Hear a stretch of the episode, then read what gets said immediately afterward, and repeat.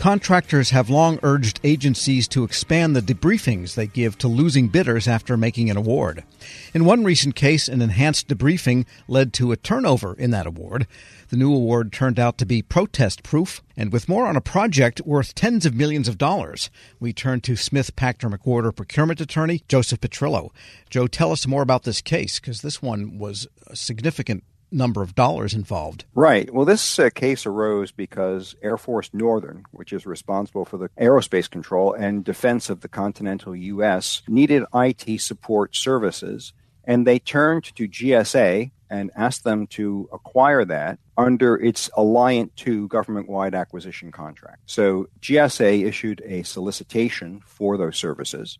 It was best value acquisition. And the non price factors, uh, the two of them were technical approach and past performance, were significantly more important than the price factors. Three offerors stepped up to compete, and ultimately, Booz Allen Hamilton was the successful awardee. It had the highest priced offer, but also the highest rated proposal. And uh, under the evaluation criteria, as the as things shook out, they got the award. Now, as you mentioned, there was an enhanced debriefing, and that included a question and answer process.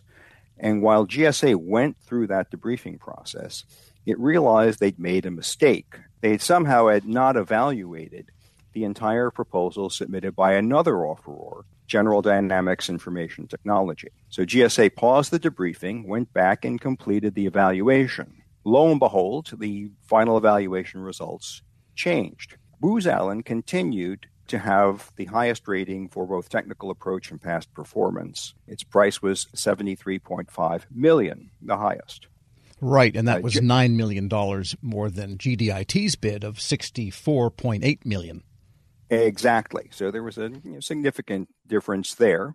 But GDIT's technical evaluation rating jumped from little confidence to significant confidence, next to highest rating. Its past performance rating was also high confidence. Third offeror had the lowest price, but also the weakest evaluation and wasn't considered for award. Given the new results, GSA made a new award decision, and GDIT turned out to be the awardee instead of Booz Allen, which was understandably um, perplexed by this and filed a protest with the Government sure. Accountability Office. So, therefore, what we can infer so far before this case completely wound out is that because GDIT's past performance and technical approach went up so much, that even though it was slightly below that of Booz Allen, that price difference is probably what mitigated in favor of GDIT? Well, we'll find out. What happened after the Booz Allen protest was filed, the parties filed their, their documents with GAO, and GAO decided to hold an alternative dispute resolution conference. As a result of that conference, it said that um, the protest would succeed. The GAO attorney had signed to the protest said she saw flaws in the documentation supporting the award decision and so GSA got the message and decided to take corrective action. So GAO dismissed the protest as academic because it was going to result in a, a new award decision. GSA went back and amended its source selection decision, reconsidered things, but it still selected GDIT as the awardee, and so Booz Allen again filed a protest. We are speaking with procurement attorney Joe Petrillo of Smith Pachter McWhorter. So, second protest, what happened then? Okay, that protest also went to GAO, and uh, the two main issues were first of all, Booz Allen protested the improvement of GDIT's rating, which had jumped up from little confidence to significant confidence. But GSA was able to defend that change because it related it back to the parts of the proposal that it, it had, had not initially evaluated.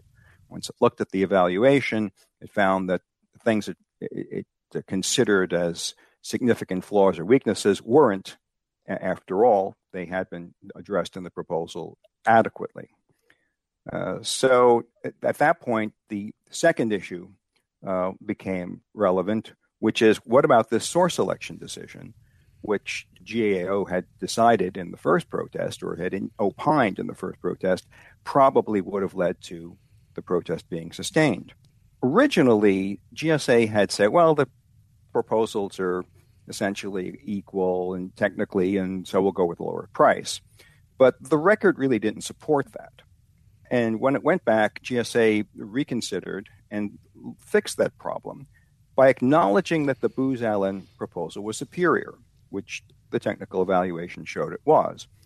But it reviewed the significance of those of those aspects in which they were superior, and it determined that, you know, in the judgment of the source selection official, it wasn't worth a 13% higher price, which is what you know what was associated with that higher rated proposal. Right. The implication here is that even though price is not the most important criterion, at some point when things are so close, then it does enter into the thinking process of source selection because of how significant the price difference really was. Exactly. And here, what we've got is a is a decision that falls within the judgment, the reasonable judgment of the procuring agency. And in, in this instance, GAO, as it ordinarily won't, won't overturn that decision, won't second guess that decision. If it's within the judgment of the source selection official, that judgment is reasonably based. All right. So, what's the big lesson learned here for Booz Allen and for people that are attending enhanced debriefings in the first place,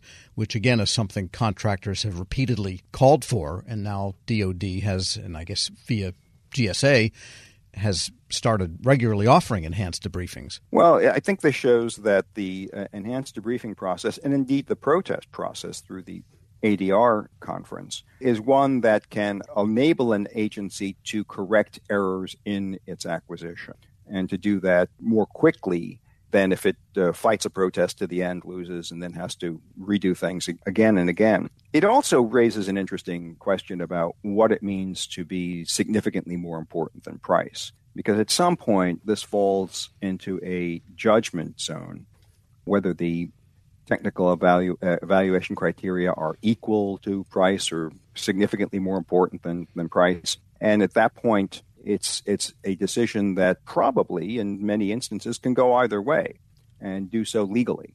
And in this right, instance, because there's no real way to peg it. I mean, if the Booz Allen bid had been 10 times as much instead of 13% more, it would have been very clear cut. But 13% more, you're still talking 8 9 million dollars over the life of the contract. Is that significant or not over something that's 60, 70, 80 million? That is definitely a judgment call. Yeah, and, and what's key here is, is that um, the agency convincingly showed from the evaluation that it had very high confidence that either offeror could perform the contract successfully. One offeror had, had even more confidence than the other, but the difference, again, fell into that range of judgment that the agency has. Yes, if you're talking Booz Allen and GDIT, either case, you're not talking about fly by night small businesses. These are both large, capable outfits. And, and they both had uh, very high ratings and past performance, so they they had a good track record as evaluated by the agency. And just as an aside, did anyone ever delve into what the heck the GSA source selection board overlooked when they were doing the evaluation? Where pages fell into a drawer or something that they missed or what? Yeah that's a juicy detail that gao did not uh, put in their in their decision unfortunately. So you, you, you wonder how it happened but at least it was fixed after it was discovered. Well lesson learned there somehow. Joe petrillo is a procurement attorney with smith pachter mcwhorter. Thanks so much. Thank you tom We'll post this interview at federalnewsnetwork.com slash Federal Drive. Subscribe to the Federal Drive at Apple Podcasts or wherever you get your shows.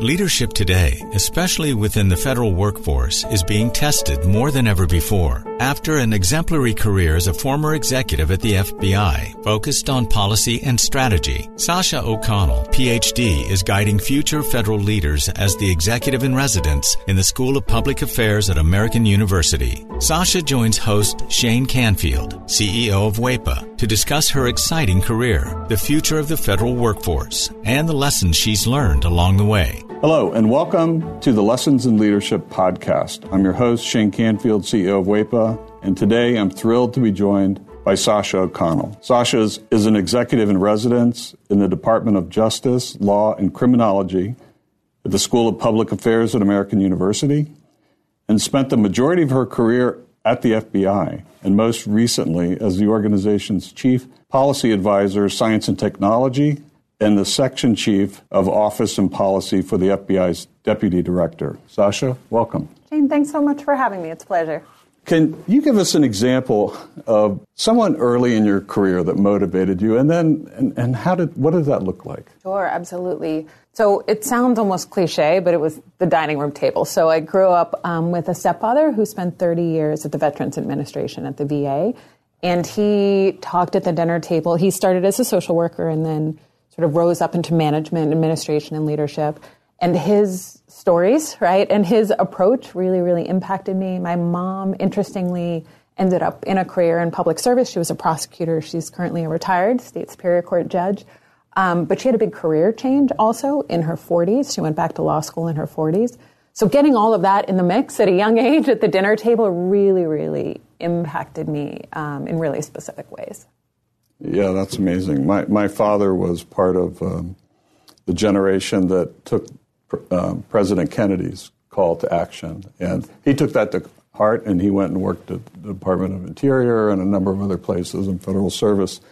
So it's, it's catching when, when you're around it. You've held a number of leadership roles at the FBI, which is historically a male dominated organization. What skills or traits helped you most as you navigated that? Yeah, it's such a it's an interesting and challenging yeah. sort of situation and question. One I don't think I still am reflecting on. I've been out of the FBI about six years and I'm sort of still thinking about it. I think the bottom line was when I was there and I really grew up there, um, I didn't I didn't know any different. I grew up with male cousins and brothers and you know it was sort of a continuation of of my existence. So it did you know, in retrospect, it, it was a really unique situation, but it didn't necessarily feel that way for me at the time. I think staying mission focused, staying not about me, staying flexible in terms of problem solving all helped me.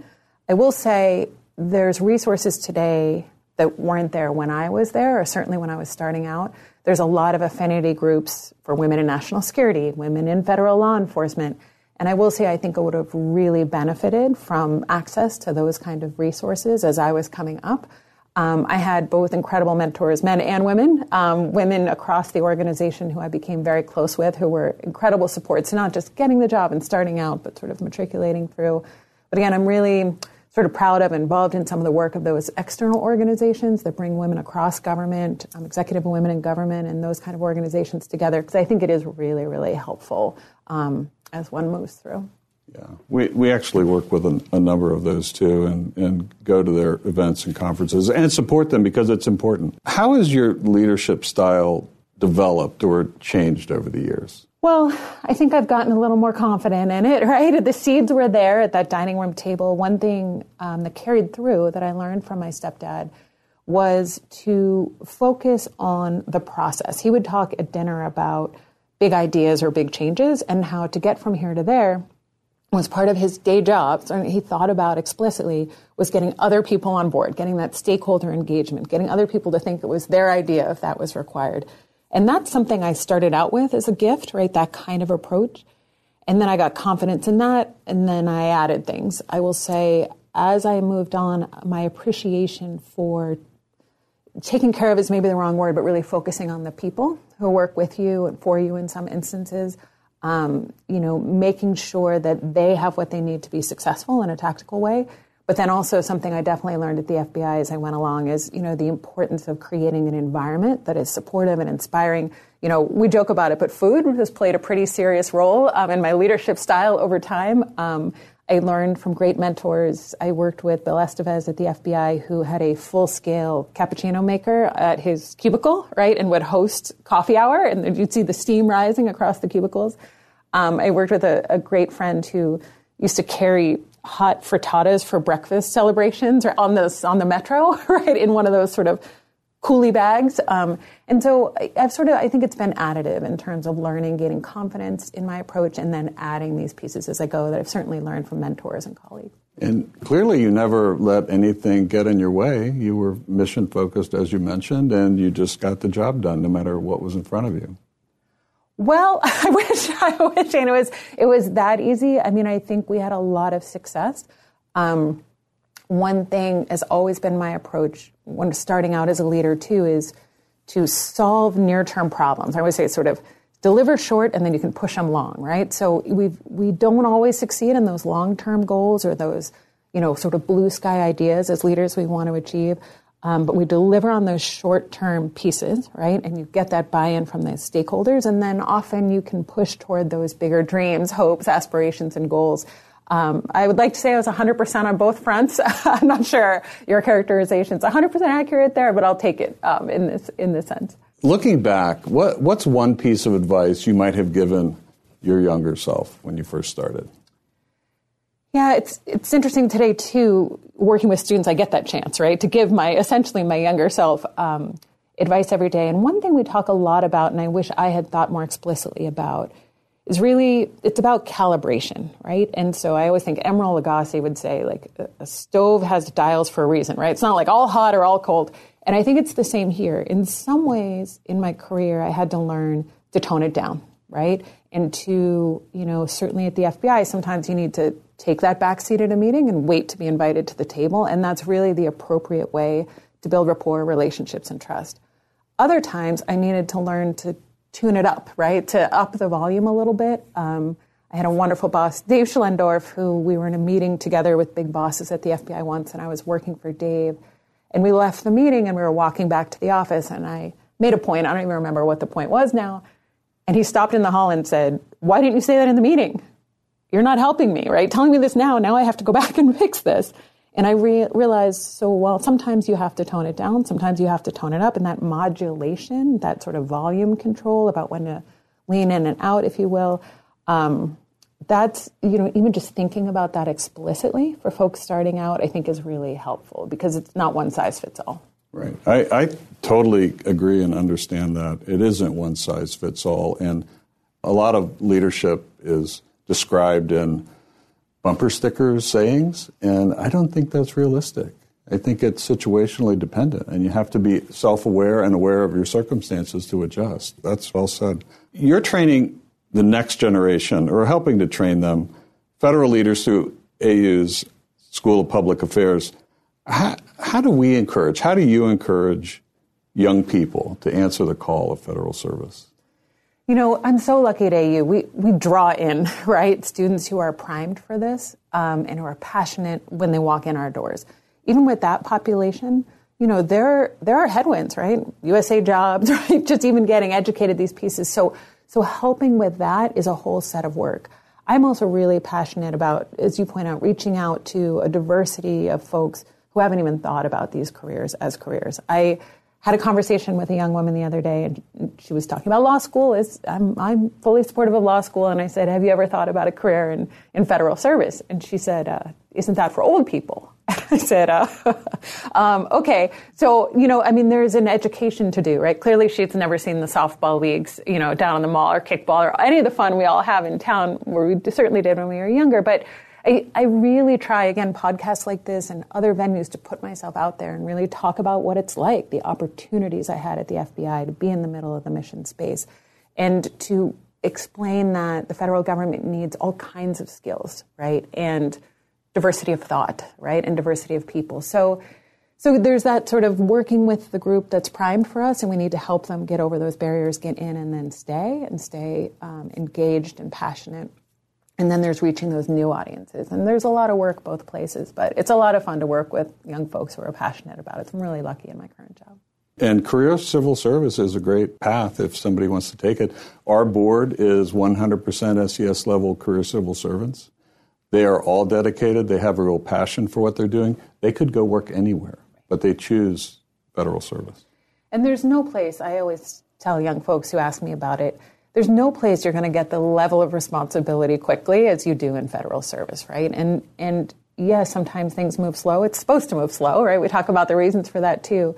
But there's there's really no other industry. Maybe some startups you might get this experience, but really where you can be in the middle of mission space, whether you're passionate about the environment or national security or healthcare, you know, public health and you're going to get in there quickly um, and you're going to get in the mix and get exposure, experience, and opportunity for impact that's really unlike any other career. Perfect. Well, thank you, Sasha, and thanks to everyone for listening. I'm Shane Canfield, and this has been the Lessons in Leadership podcast. Talk to you next time. Reconnect with a carpool or vanpool. Even if you're commuting just a few days a week, Commuter Connections can match you with others that live and work near or at the same place as you. Prefer taking the bus or train? There's never been a better time to reconnect with transit. Plus, you have the added comfort of knowing Guaranteed Ride Home is there for any unexpected emergency for free. For more options, visit commuterconnections.org or call 1 800 745 RIDE. Some restrictions apply.